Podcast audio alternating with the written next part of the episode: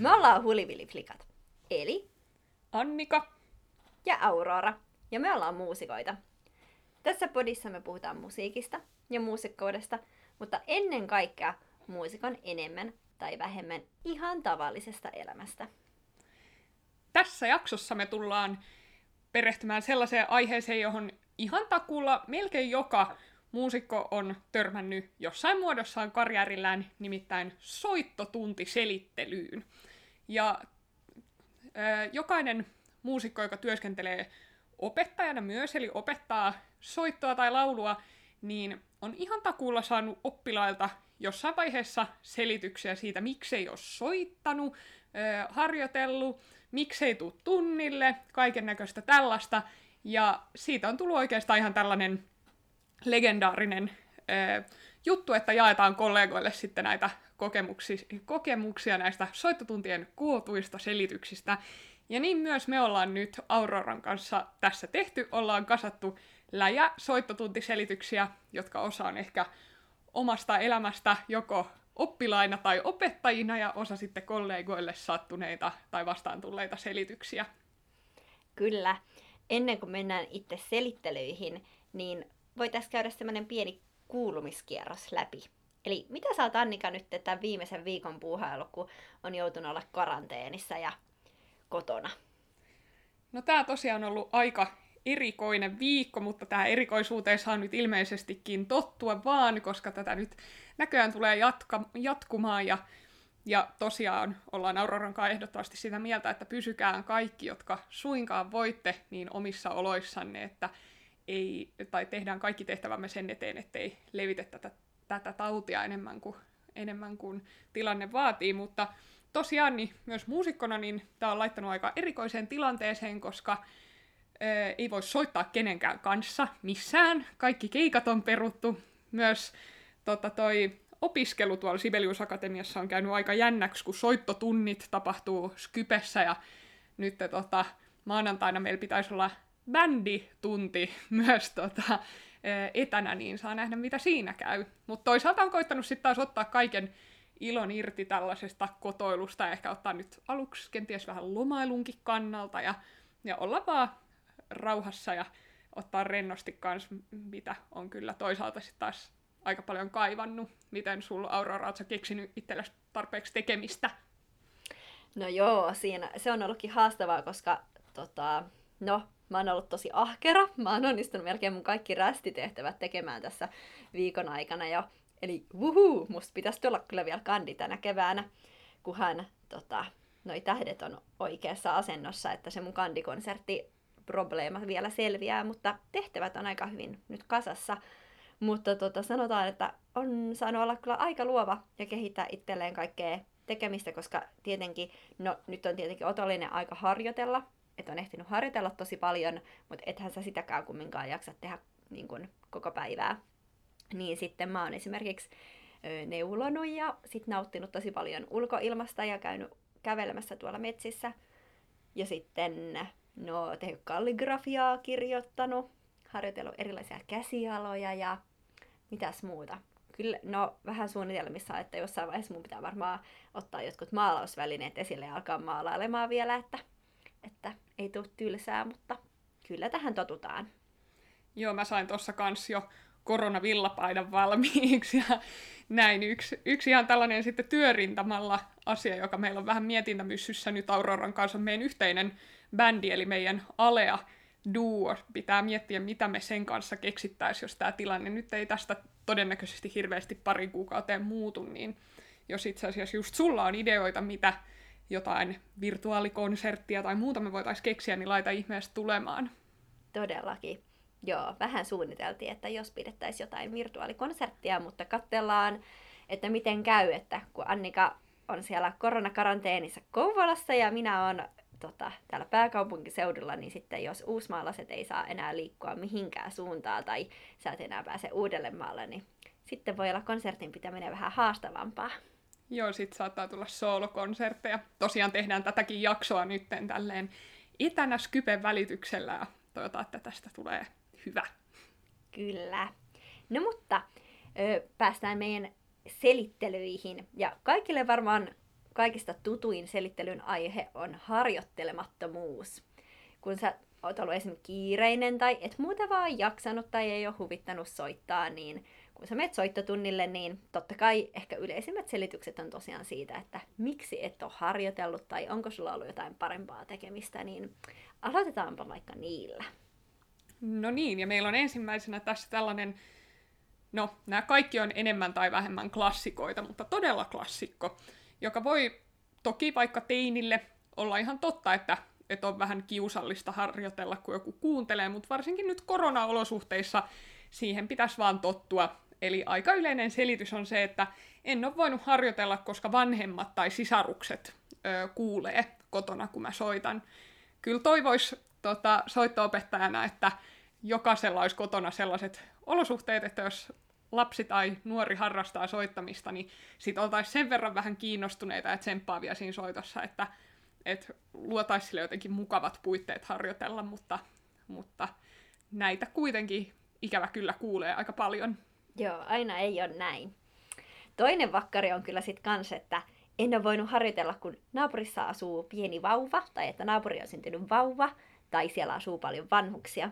Ja no, pakko sanoa, itse asun sillä lailla, että mun koko rappu on täynnä vanhuksia, ja nyt mun seinänaapureille kaikille on syntynyt vauvat, niin ei se ole kyllä paljon mun harjoittelua hidastanut. Että totta kai riippuu seinien paksuudesta. Mä satun ole onnellinen ja mulla on tosi paksut seinät, että ei hätää. Mutta mulla on yksi kollega ystävä, joka kertoi aikoinaan tarinaa siitä, kuinka heidän seinänaapurille tota, syntyi vauva ja sitten sattumaisin, olikohan se vielä sille, että niiden olohuoneen seinä oli tota, niin kuin sen vauvan makuuhuoneen kanssa sitten jako yhteisen seinän ja hän oli sitten käynyt naapurin kanssa kunnon kädenvääntöä siitä, että milloin hän saa harjoitella, kun hän klassista laulaa harjoitteli, että, että naapuri ei oikein mennyt ymmärtää sitä, että, että pitäisi pystyä sopimaan joku aikataulu, että ihan vauvan nukkumarytmiä voisi sillä lailla säädellä, mutta kai ne sitten pääsi jotenkin johonkin lopputulekseen ainakin hetkellisesti, mutta tämä on hyvin, hyvin, hyvin yleinen selitys myös. Mutta usein tässä on myös ehkä vähän sellaista selittelyn makua, että jos oppilas, joka eh, vaikka toivoisi harjoittelevan 15 minuuttia päivässä, sanoo, että ei voi, asua, ei voi harjoitella, koska naapurissa asuu koira vaikka, niin jaa, liekö näin? Jep. Tosiaan me ei oteta kantaa siihen, kuin, niin kuin, onko nämä selitykset paikkaansa pitäviä vai ei. Sen saa jokainen kuulija itse, itse tota, arvioida ja miettiä, että mitkä näistä on sitten ollut ihan vallitsevat olosuhteet ja mitkä ei. Mutta sitten tähän harjoittelemattomuuteen löytyy kyllä ö, vähän mielikuvituksellisempiakin tai suorastaan traagisempia selityksiä. Nimittäin yksi mun hyvä ystävä kertoi näin, että oppilaalla oli ollut soitin hukassa, siis soitin, ei, ei kuitenkaan mikään tuota ihan pieni esine, niin hukassa kaksi viikkoa, kunnes se sitten kuitenkin sattumoisin just soittotuntia edeltävänä iltana oli löytynyt sohvan alta. Mm, joo, mä kyllä ymmärrän siinä mielessä tätä oppilasta. En sitten tiedä, että onko näin ollut, mutta, mutta itsellänikin oli aikoinaan semmoinen pieni, pieni oppilas aikoinaan, joka tota, säilytti kantelettaan kaapin alla, eteisen kaapin alla. Ja se oli hyvin yleinen selitys hänellä myös, että, että äiti on piilottanut kanteleen, että se ei ollut siellä kaapinnalla, tai joku on siirtänyt sitä, että mä en voinut harjoitella, kun se ei siellä kaapinnalla ollut, tai että kaapinnalla oli niin pölyistä, että hän ei voinut sieltä kaapinalta sitä soitinta ottaa, niin kyllä, kyllä näitä selityksiä aina löytyy. Oi voi. Tietysti soittoopettajana toivoisin, että perusasiat olisi sen verran kunnossa, että on edes tiedossa, missä se soitin on. Mutta sitten yksi yep. toinen klassikko, tällainen selittelygenre on kaikki nuotteihin millään tavalla liittyvä. Ja tästä tekee vielä meidän kohdalla ehkä vähän huvittavammaksi sen, että me ollaan tosiaan kansanmuusikoita, ja jos kuuntelit meidän kansanmusiikista kertovan bonusjakson, niin kansanmusiikissa aika paljon opetellaan korvakuulolta asioita, eli ilman nuotteja. Eli yleensä on vähintään jotain harjoiteltavaa, ainakin meidän oppilailla ja meillä itsellämme, joka ei liity millään lailla nuotteihin. Kyllä, tai sitten ne nuotit on vaan ö, tukena, että tavallaan se kappale on harjoiteltu ja opeteltu, tai ei välttämättä harjoiteltu, mutta opeteltu korvakuulalta, ja sitten se nuotti on vaan vähän muistin virkistykseksi sitten siellä, sitä varten, että kotona jos unohtaa totaalisesti, mutta ainakin itse harrastan myös sitä, että äänitän oppilaille myös ne kappaleet sitten vaikka puhelimeen, niin sitten ei voi tulla tätä selitystä, että, että en muistanut, miten tämä kappale menee, koska nuotit oli kadoksissa, niin sitten voi sieltä äänitteeltä kyllä kuunnella. Kyllä, mutta ikävä kyllä ei ole näin helppoa aina, että, että tämä tota, kuulovarainen opettelu ei kuitenkaan estä oppilaita selvästikään käyttämästä näitä nuottiselityksiä mm. selityksinä. Nimittäin yksi, yksi klassikko, mikä on tapahtunut, kun on sijaistanut tuolla musiikkiopistoissa aika usein on, että vitsi, että mä harjoittelin tätä näin paljon ja vielä ihan just äsken ennen soittotuntia, että ne nuotit jäi siihen telineelle kotiin. Ja sitten vielä tota, huvittavimmissa tapauksissa niin ne nuotit pilkistää sieltä soitinkotelosta sitten ja ne on oikeasti mukana, mutta on tullut joku viime hetken paniikki. Sitten sellainen kiva, kiva tota, testi tehdä siinä on sitten, kun kuitenkin itsellä opettajana usein on ne samat nuotit sitten olemassa, niin on olla sitten niin, että no kuule, ei hätää, minulla on nämä nuotit mukana, soitetaan vaan, ja siinä joutuu sitten koetukselle se, että oliko sitä nyt sitten oikeasti harjoiteltu niin hullun paljon, kuin se oppilas halusi just äsken antaa ymmärtää. Jep, ja usein siinä vaiheessa pystyy oppilaan kasvoilta lukemaan siitä ilmeessä, että onko se silleen klunk, kiinni jäin, vai onko ne silleen, okei, okay, soitetaan. Kyllä, usein, usein ainakin omalla kohdalla se on ollut tämä ensiksi mainittu vaihtoehto. Valitettavasti. Sitten on myös näille nuoteille tapahtunut kaiken näköisiä kummallisia asioita, taikatemppuja suorastaan. Kyllä. Klassikko on se, että, että tota, äiti unohti pakata nämä nuotit, tai äiti on piilottanut mun nuotit, tai pikkusisko on piilottanut nuotit, tai koira repi nuotit, mutta, mutta tota, tosiaan itse on todistanut tällaista koira söi nuotit tai kissa repi nuotit juttua aika monta kertaa. Mutta aika tällainen next level versio tästä, joka sitten myös paljastui ihan tuota todeksi, niin oli sellainen, että pikkuveli, ja tässä tapauksessa siis aika pieni tämmöinen joku taaperoikäinen pikkuveli, niin oli syönyt isosiskon nuotit. Ja että joskus nämä sitten kuitenkin pitää myös paikkaansa. Jep. Sitten tuolla tota, just kun juteltiin aiheesta ennen, ennen tämän jakson äänittämistä Aurorankaan, niin tultiin siihen tulokseen, että klarinetistina ja monta vuotta puhallinorkesterissa henganneena, niin siellä altistuu tällaisille selityksille aika paljon, koska jotenkin, en tiedä sitten ehkä puhaltajat on sellaista väkeä, että, että tota, vähän halutaan jekuttaa opettajaa ja ei ehkä aina olla niin hirveän huolellisia ja näin, mutta puhallinorkesterissa kuuli kyllä joka viikko useamman hyvän, suorastaan eeppisen selityksen tota, milloin siitä, että nuotit on hukassa tai milloin jostain muustakin. Ja yksi ehdottomasti mun oman puhallinorkesteriuran suosikeista on se, että nuotit tippu hellan taakse. Hellan taakse! niin kuin, jos siinä on sitä selitystä keksittyä ja mietitty, että minkä tällä viikolla keksis, niin etkö mitään muuta keksinyt. Mä toivon, että ne ei ole palannut sitten poroiksi siellä hellan takana tai sytyttänyt taloa palamaan tai jotain muuta sitten. Mm-hmm. Ja lähtökohtaisesti musta on vähän huolestuttavaa se, että mitä sä teet hellan lähellä sun nuotteen kanssa. Joo, no ei ne välttämättä tietenkään ole aiheuttanut mitään tulipaloa, mutta jostain syystä myös mulle tulee semmoinen mielikuva, kun puhutaan hellasta ja nuoteesta, että se olisi semmoinen vanhan ajan hella, jolloin olisi mahdollistakin polttaa ne poroiksi, mutta joo, ei noilla nykyajan helloilla kyllä semmoista tehdä. Tässä vaiheessa pitää vielä kommentoida tuohon, mitä sä sanoit aikaisemmin, että, että mitä just puhallinorkestereissa on paljon viljelty näitä storeja, niin täytyy kyllä sanoa, että mä oon ollut niin pedantti ja niin semmoinen tarkka nuoteistani, että mä en muista, että mä olisin koskaan selitellyt, että mulla olisi nuotit jäänyt kotiin.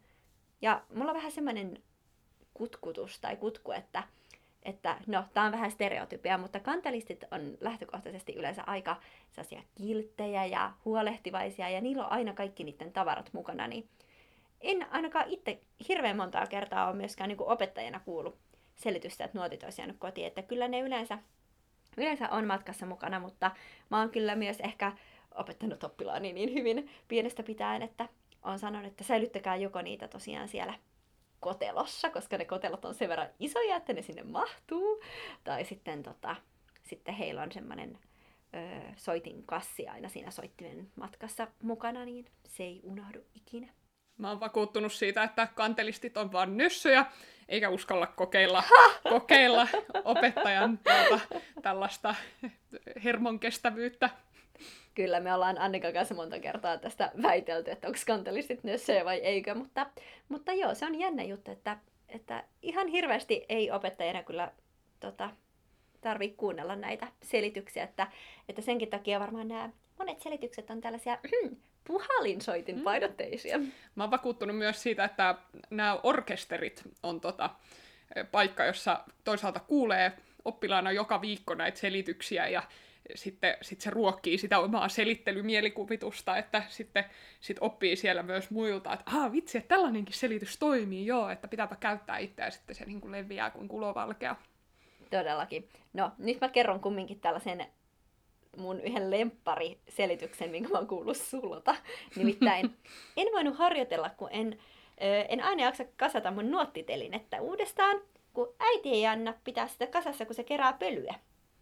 Hmm, mitäs voi, tästä opettajan pitäisi ajatella? Voi, voi, voi. Siis totta kai joo, jos se nuottiteline on siellä kasassa jatkuvasti, niin ehkä se saattaa kerätä pölyä, mutta lähtökohtaisesti niin tekee sitä aika moni muukin huonekalu, että pitäisikö sitten niin kuin ihan kaikki asiat siivota aina, aina, aina pois, kun, kun niitä ei käytä. Ja ainakaan itse en ole huomannut, että se nuottiteline ihan hirveästi kerää pölyä. Ja en mä tiedä, pitäisikö huolestua siinä vaiheessa, jos sitä pölyä tulee niin paljon, että se kerääntyy viikon aikana sillä, että kun sä pyyhkäiset sitä nuottitelinettä, niin siitä näkyy semmoinen vanavaa. Mm-hmm. Jos sun taloudessa joku harrastaa musiikkia, varsinkin jos se on sun lapsi, niin suhtaudu nyt siihen harrastukseen edes niin kannustavasti, että sä annat hänen pitää sen nuottitelineen vaikka oman huoneen nurkassa kasassa, koska tiedän, että se voi olla sellainen mentaalinen aika iso kynnys, jos ihan kaikki asiat pitää aina niin kuin installoida hirveästi ennen kuin voi mm. alkaa harjoittelemaan, joten sinänsä uskon tätä oppilasta. Ö, kyllä siinä, että se kynnys voi olla voi olla korkea tai korkeampi ruveta harjoittelemaan, jos kaikki pitää aina niin kuin laittaa alusta asti pystyyn, mutta mut sitten toisaalta niin ei se nuottitelinekään nyt niin hirveän raskas kasattava ole, että siinä nyt menee ehkä puoli minuuttia. Ehkä pitää ottaa uudeksi tavaksi, että alkaa oppilaiden kanssa harjoittelemaan sitä nuottitelineen kasaamista aina, tiedätkö, että voisi tehdä jotkut sellaiset kilpailut siitä vaikka, että kuka ke- niin kun kasaa kaikista nopeiten nuottitelineen, niin sitten ei olisi ainakaan sitä ongelmaa, että, että ei välttämättä jaksa sen takia, että pitää miettiä, että miten se kasataan. Joo, itse asiassa sellaisella puhallin leirillä, missä mä ö, kavereiden kanssa kävin usein nuorena niin partaharjulla, jos joku puhallin soittaa kuuntelee tätä, niin oli aina sellaisessa illanvietossa sellainen legendaarinen nuoti, nuottitelineen kasauskisa, missä laitettiin sellaisen pakkopaitaan tai käsirautoihin tai silleen, että et, tota, ilman käsiä piti, ja silmät sidottiin. Ilman käsiä ja silmät sidottuna piti kasata nuottiteline, niin tällaisia nuottitelineen kasausskaboja voisi tietysti järjestää oppilaallekin. Ai että, pitää laittaa kyllä harkintaan. No hei, kun päästiin tähän kasaamisaiheeseen, niin päästään myös soittimiin ja soittimiin liittyviin selityksiin. Kyllä, ja tämä tää resonoi mussa itsessä todella paljon, koska kyllä mä tiedän, että kun se klarinetti, klarinetti tosiaan niin kuin on kotelossa monessa osassa ja sitten se kasataan aina kun ruvetaan soittamaan ja on tosi tärkeää myös, että se kuivataan hyvin ja laitetaan huolella sinne koteloon, koska se on puuta ja näin, niin ettei sitten tule mitään halkeamia tai muuta sinne. Mut et kyllä se oikeasti niin kuin on mentaalisesti suuri kynnys kasata se soitin että ajattelee, että ei vitsi, että mä voisin harjoitella, mutta kun se soitin on tuolla kotelossa ja mä en jaksais kasata sitä. mutta taas realiteetit, se kestää 15 sekuntia se soittimen kasaaminen, joten Jep.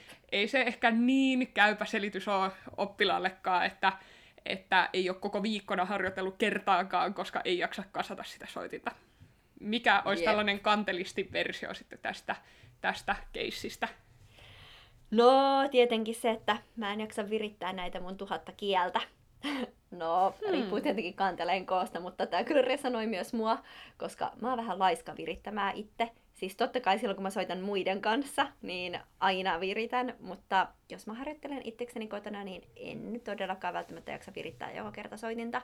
Vaikka mulla olisi vain 15 kieltä, mutta puhumattakaan, jos mulla on 39 kieltä, niin en todellakaan aina viritä niitä kieliä. Niin muistan kyllä nuorempana, että joskus kun huomasin, että, hmm, että nyt kantele on vähän huonossa vireessä, mutta en jaksa virittää, niin eipä sitten välttämättä tullut soitettua ennen kuin tajus, että jos ei se nyt niin pahassa vireessä ole, niin, niin kyllähän sitä silti voi soittaa. Korva tottuu. Mm-hmm. Eikö se kuitenkin ole lähtökohtaisesti parempi harjoitella sit vähän sinne päin olevassa vireessä, kuin ettei treenaisi sit ollenkaan? Joo, ja sitten kanteleissa on se hyvä puoli, että yleensä lähtökohtaisesti ne kaikki kielet laskee about saman verran, niin sitten tavallaan jos ne on jonkun no, pikkasen heittää, niin ei se ole niin vakavaa, että se on sitten eri asia, jos joku yksittäinen ääni on enemmän epävireessä. Mm-hmm. No mutta sitten sen lisäksi, ettei jaksa kasata soitinta, niin voi myös käydä varsinkin sen soittotaipaleen alkupuolella näin. Mutta sitten kun on soittanut jo pari vuotta ja kuulee tämän kyseisen selityksen, niin alkaa tuntua opettajasta kyllä kieltämättä siltä, että tässä on nyt vähän selittelyn makua, nimittäin aika usein kuulee myös klarinettiopettajana, että mä en kotona millään muistanut, miten tämä klarinetti kasataan. Se ei ole ydinfysiikkaa. siis mä uskallan väittää, että jos mä ottaisin sun kotelosta sun klarinetin, niin mä ehkä osaisin jopa, jos ei sinne pidä mitään ihmeellisiä mm, juttuja niin tehdä ylimääräistä, mutta jos mä voin vaan laittaa tavallaan ne palat paikoilleen, niin enköhän mäkin selviä siitä. Kyllä, mäkin uskon näin. Joo, mutta tietenkin onhan se haastavaa, että miten päin ne palaset on, mutta eikö ne ole tyyliin vielä niin kuin vierekkäin siellä kotelossa sillä lailla, että se on tosi loogista, että tämä pala menee tähän. Suurin piirtein, ja sitten jos vaikka voi googlata kuvan klarinetista, niin sitten pitäisi olla aika helposti jo pääteltävissä, miten, mm. miten ne menee. Kyllä, mutta on mahtavaa, kun mä sitten taas kuulen tätä versiota, että mä en muistanut, miten tämä kappale soitetaan. Että mä en voinut harjoitella sitä sen takia kotona. Et hmm. Se on hmm. hyvä, jos sä kuulet tätä, että mä en muistanut, miten klarinetti kasataan, niin sit mun oppilaat ei muista, miten se kappale meni. Että niin, olisiko, se, olisikohan se just sen takia sit, niinku, mitä harjoitellaan, että, että saisi mm-hmm. sen kappaleen menemään. Jep, kyllä, kyllä. Mutta joo, tätä on kuullut paljon. No sitten tota, voi olla myös tämä terminologia vähän hukassa ja ehkä vähän realiteetitkin hukassa siitä, että, että mikä on niin kuin vakavaa, mikä sille soittimelle käy ja mikä ei. Nimittäin mulle yksi, yksi oppilas, tota, tai tämä itse asiassa oli vielä silleen, että oppilaan äiti laittoi tekstiviestiä muutama päivä ennen soittotuntia, että, että klarinetin suutin meni rikki, niin oppilas ei ole voinut nyt harjoitella. Sitten, että mikä ihmeen suutin, että tarkoittaako hän suukappaletta, että joo, no, että se on aika ikävä homma, jos se on mennyt rikki, että silloin ei tosiaankaan voi harjoitella, mutta että silloin meidän pitää melkein mennä ostamaan se uusi suukappale, että ei me voida sit sitä tuntiakaan pitää, että mistään ihmeestä niin, tässä on niinpä. kyse, että että joo, että vähän ikävää, jos joutuu sitten 100 euroa laittamaan uuteen suukappaleeseen heti näin tämän soiton alkutaipaleella, mutta sitten kun se tunti tuli ja oppilas tuli paikalle, niin kävi ilmi, että se olikin tämä lehdykkä, mikä on klarinetissa, eli tämmöinen ruokolehti, joka siis saa sen, sen tota, soittimen soimaan, joka tavallaan tuottaa sen äänen. Mutta ne nyt on sitten sellaisia tota, kuluvia osia, jotka muutenkin vaihdetaan ehkä kahden viikon välein, ja ja jotka maksaa kaupassa soitinliikkeessä kaksi euroa, ja jota itse asiassa tälläkin oppilaalla, niin kuin asia kuuluu, niin oli kymmenen kappaletta siellä tota, soitin kotelossa askissa ihan tuli terää, että sen olisi voinut kyllä vaan vaihtaa. Kyllä. No sit yksi ihan vakio, vakioselitys on myös se, että, että mä en voinut harjoitella koko viikkona, kun me oltiin mökillä ja mä en voinut siellä soittaa pianoa, koska meillä ei ole siellä pianoa. No se on ihan ymmärrettävää ja lomaillessa lomailu on ihan täysin sallittua, mutta sitten on näitä eroperhetarinoita aina, että mä olin tämän viikon iskällä ja iskällä ja pianoa, niin mä en voinut harjoitella, niin toki se on tosi ikävä tilanne ja se on tosi nihkeätä, mutta varmasti jos olisi halua harjoitella, niin pystyisi järjestämään esimerkiksi sillä lailla, että kouluissa yleensä on musiikkiluokassa ainakin pienot niin sitten esimerkiksi välitunnilla kävisi soittaa 10-15 minuuttia pianoa, harjoittelee niitä läksyjä siellä esimerkiksi.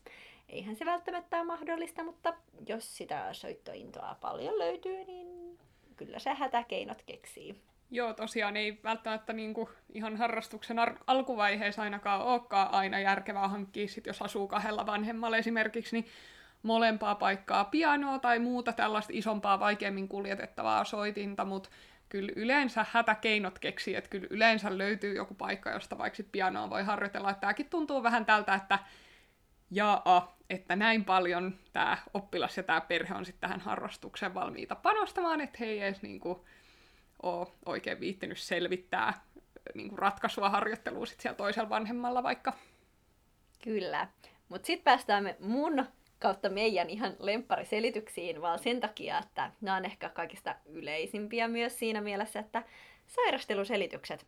Ihmiset tulee kipeäksi, mikä on ihan luonnollista, ja ei kipeänä pidä tulla soittotunnille, näin on. Mutta sitä on myös tosi hyvä ja helppo käyttää tekosyynä.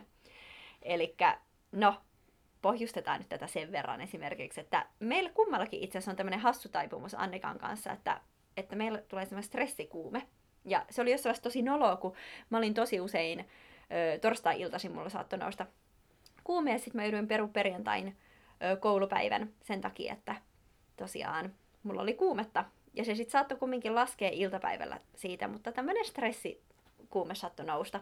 Ja sitten tietenkin, mitä useamman kerran tätä tapahtui, niin sitten se alkoi käymään vähän nolokset, kun ne oli ne samat tunnit. Ja se alkoi kuulostaa selittelyiltä, mutta siis todellakin sairastelu on tavallista ja sitä sattuu, mutta sitten sen lisäksi se on helppo tapa myös selitellä, että, tai väittää olevansa kipeänä ja sitten lintsata tunnilta. Joo, ja myönnettäköön, että jos, jos itse joutuu selittelemään, että, että ei ole harjoitellut tai, tai varsinkaan, varsinkin perumaa tunnin joskus jostain syystä, niin kyllä tämä on se, joka, jota ehkä, ehkä tulee eniten käytettyä, koska ei kukaan voi tietää, olit sä oikeasti kipeä vai et, ja sitten tota, on jo aika rohkeita siltä opettajalta ruveta siinä sitten kyseenalaistamaan sitä, että onko kipeä vai ei. Mutta sellainen vinkki kaikille, jotka haluaa tällaista sairasteluselitystä käyttää, että esimerkiksi samaa sairautta ei kannata ihan hirveän usein saada, että kannattaa vähän, vähän tota varjoida sitä. Ja, ja sitten kannattaa tietysti myös pitää ehkä huolta, että välillä sit,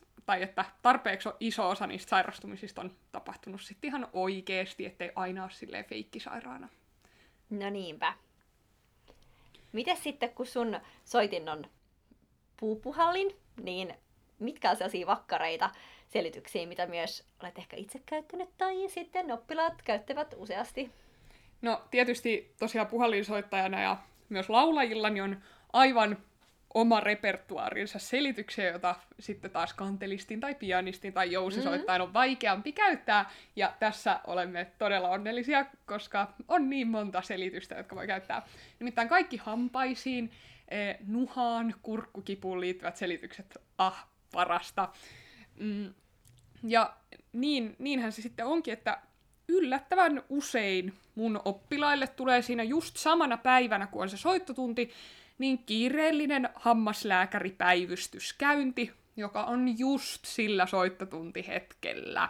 Hmm, ja jostain syystä juttu. klarinettioppilaat, niillä on paljon enemmän sitten näitä hammaslääkärikäyntejä kuin vaikka sitten kanteleoppilailla ymmärtääkseni, Joo. että kumma homma. Se on, se on jännä juttu kyllä, mutta, mutta sitten toisaalta kyllä mä kuulen sitä, että joku lapsioppilas, kun on harjoitellut tosi ahkerasti ja sormenpäähän on tullut rakkula, niin sitten kun se rakkula on ollut tietenkin niin kipeä, niin ei ole sitten voinut koko viikkoa harjoitella, vaikka se siinä viikossa aika lailla ehtii jo laskeutua, mutta... Niin no joo, tällaisia vaivoja ei sitten klarinetisteillä hirveästi jostain syystä kuitenkaan sit ole.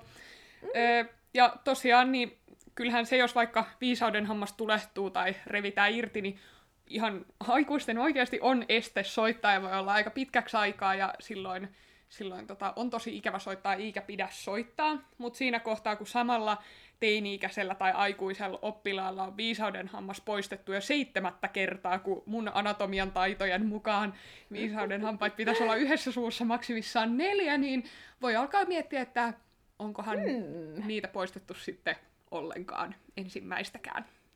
Jep. No sitten me päästään tällaisiin rehellisiin selityksiin, mitkä on tietyllä tavalla opettajille kaikista mukavimpia, mutta sitten toisaalta aina opettaja ei välttämättä sitten haluaisi kuulla kumminkaan sitä rehellistä selitystä. No, itsehän siis olen opettanut oppilailleni, että, että please, älkää selitelkö, vaan kertokaa sitten, että miten se asianlaita oikeasti on. Eli mä kuulen tosi paljon näitä rehellisiä selityksiä, mutta tosi yleisiä selityksiä, miksi joku ei pääse tunnille, on, että mä pääsen ensi viikolla tunnille, kun mulla on kaverin synttärit, tai me mennään mökille.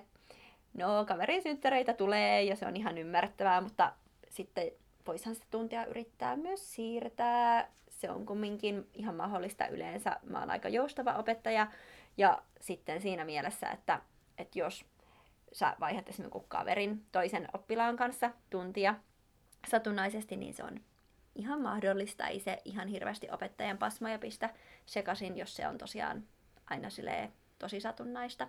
Ja sitten ihmeellinen homma on kyllä sekin, että nämä mökkireissut ja kaverisynttärit, niin ö, ilmenee aina silloin soittotuntipäivänä tai edellisenä iltana, että ymmärtääkseni kuitenkin vaikka tällaisella e, digitaalisella nopean tiedonkulun aikakautena eletäänkin, niin kaverisynttärikutsut kuitenkin tulee monta päivää etuaikaa, niin voisi ehkä silloin ruveta miettiä, että voiko sitten tuntia siirtää. Kyllä.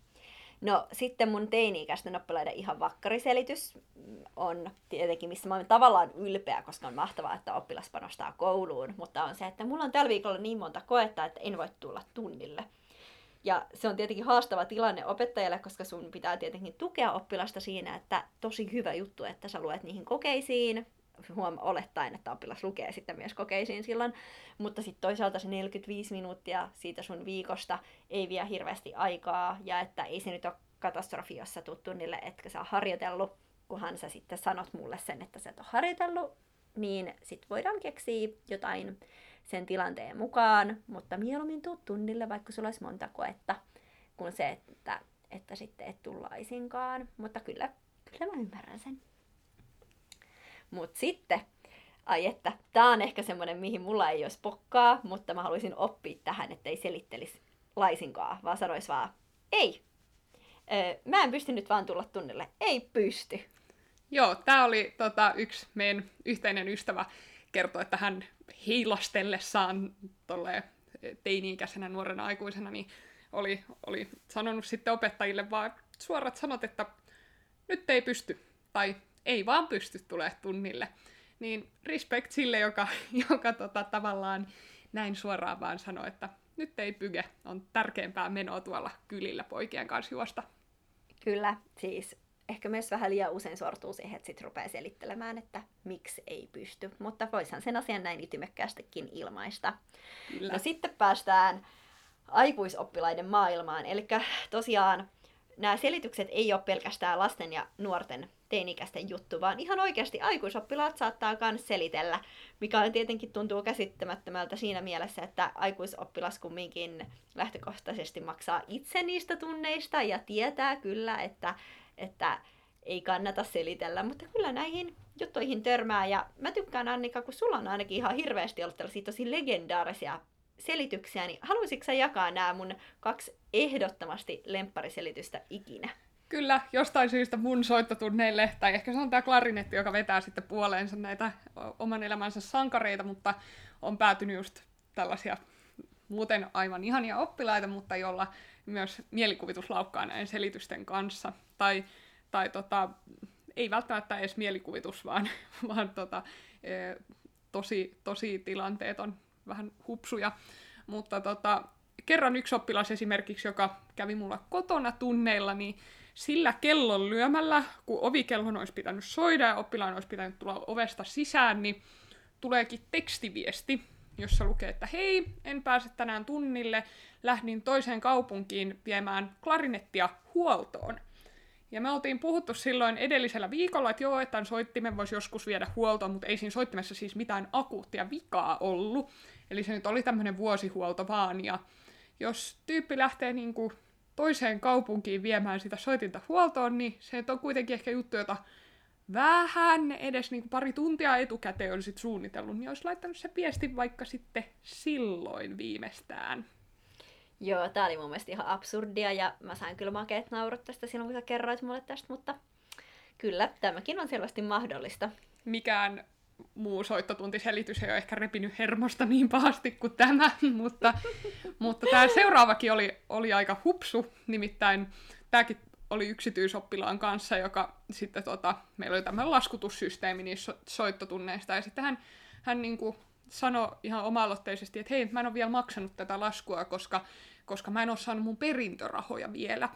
Niin joskus voi myös saada vähän, vähän too much information, ja tää oli jotenkin, öö, en mä tiedä, tarviko mun tietää tätäkään asiaa sitten, että hän jonkun kuolleen sukulaisen rahoilla käy mun tunneilla.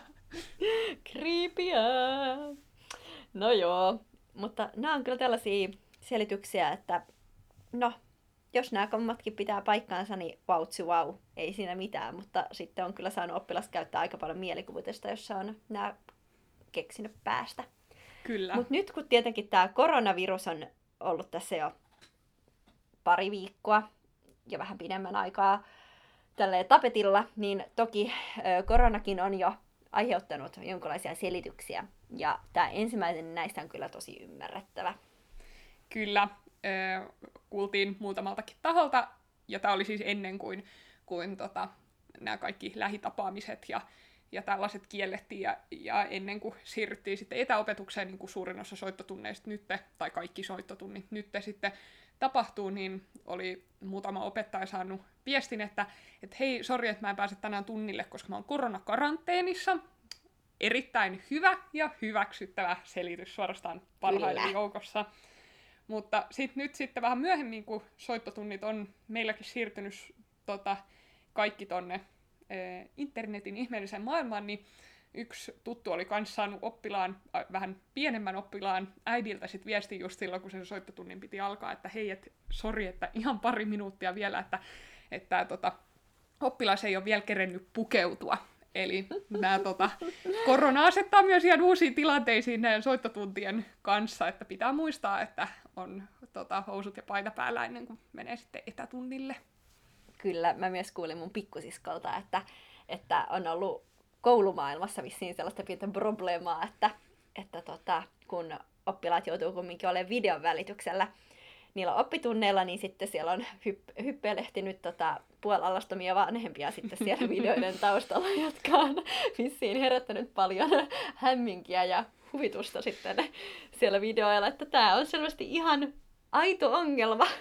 Joo, saa nähdä kuinka moni näistä meidän nyt luettelemista soittotuntiselityksistä on täysin katoavaa kansanperinnettä tämän koronahomman myötä, että kuinka paljon nämä nyt sitten kans muuttuu, kun siirry, ollaan siirrytty tähän etäopetukseen, mutta siksikin ehkä hyvä sitten tota, laittaa näitä vähän tänne podcastin muodossa talteen.